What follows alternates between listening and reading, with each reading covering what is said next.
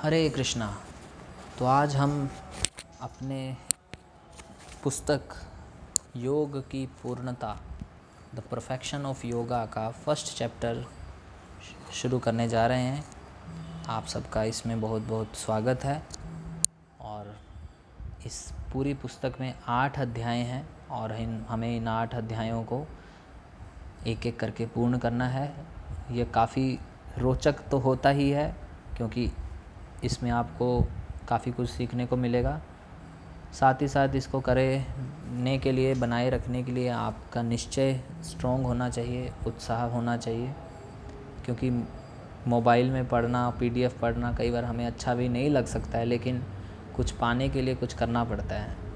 तो इसीलिए आप सभी धैर्यपूर्वक इन सभी पार्टिसिपेट कीजिए इन सभी एक्टिविटीज़ में।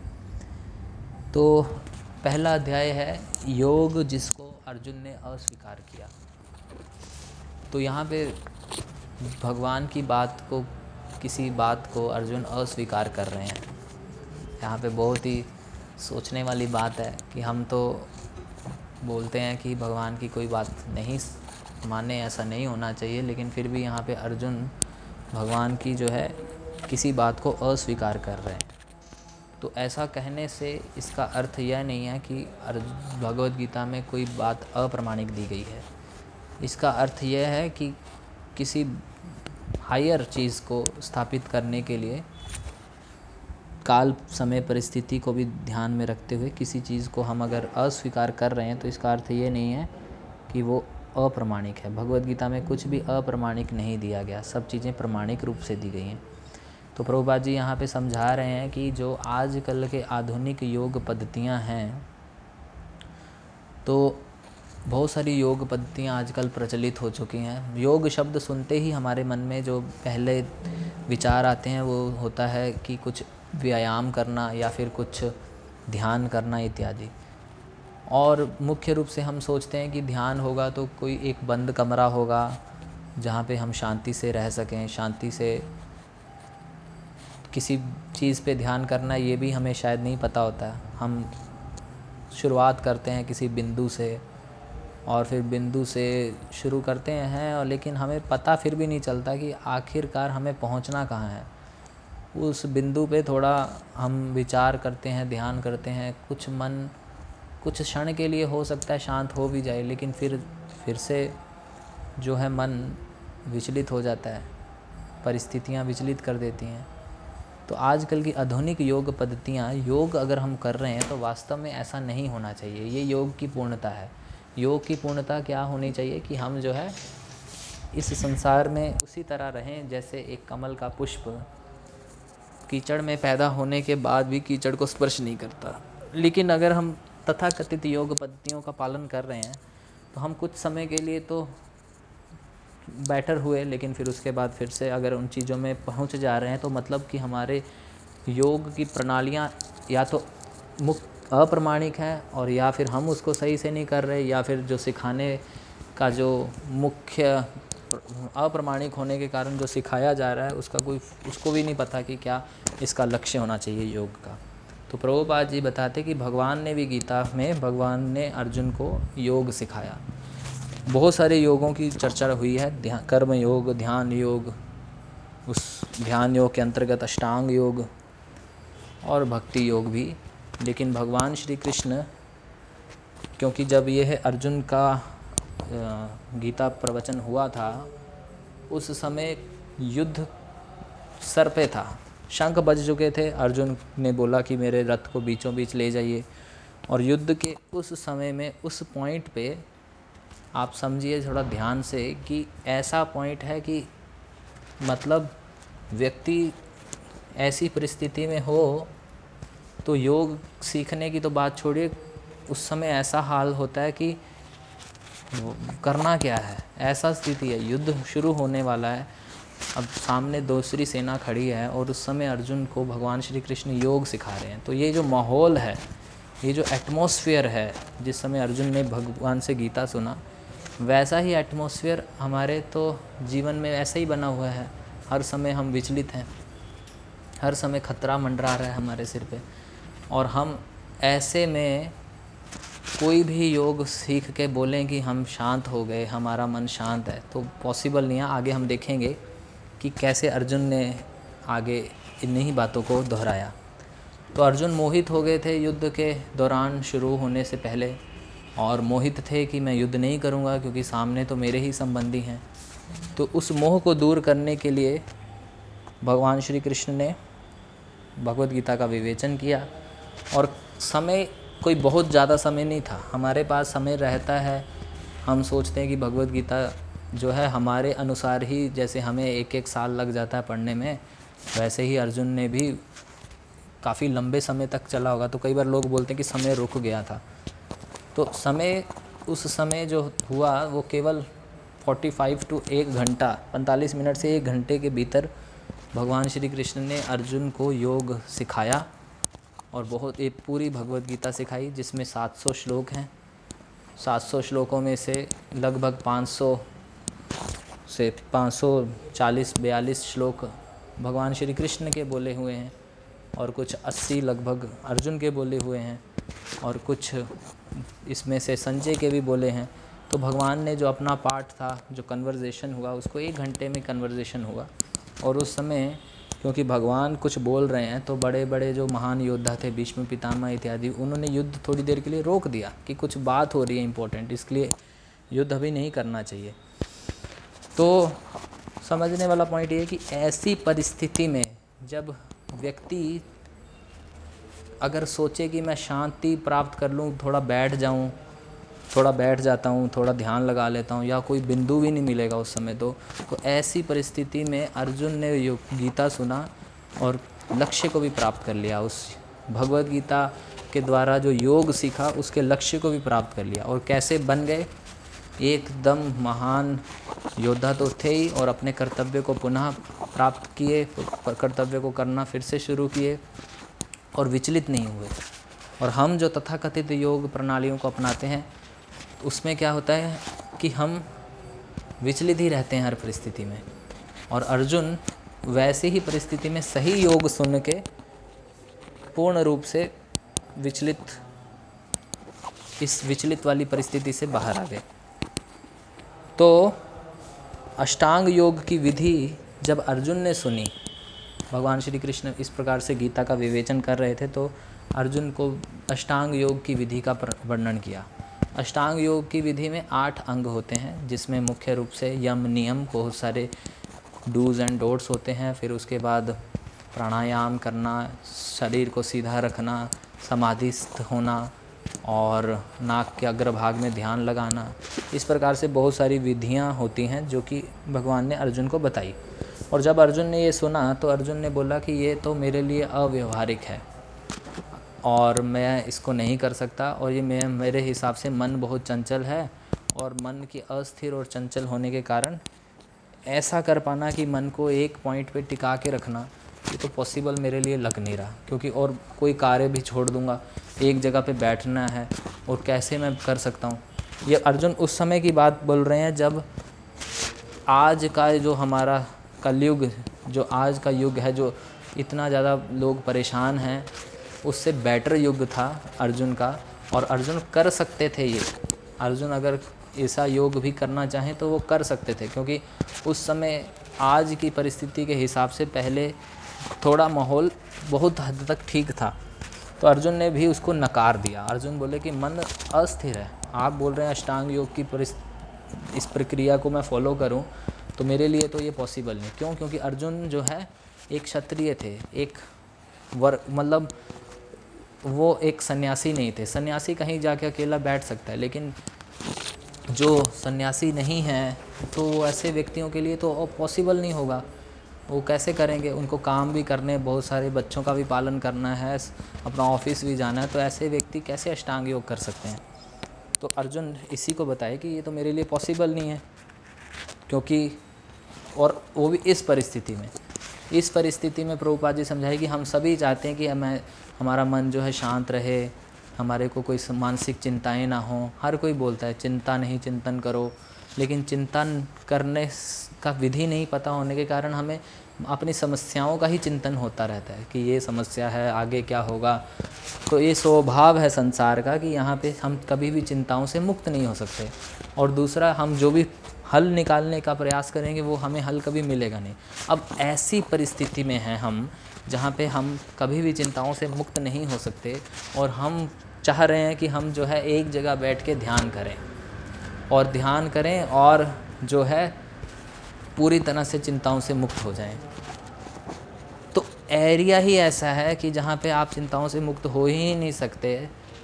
तो फिर कैसी विधि हमें प्राप्त हो जो इसमें रहते हुए ही हमें काम करना है। और अर्जुन यही बोले कि मेरा परिस्थिति जो है इस प्रकार से है कि मैं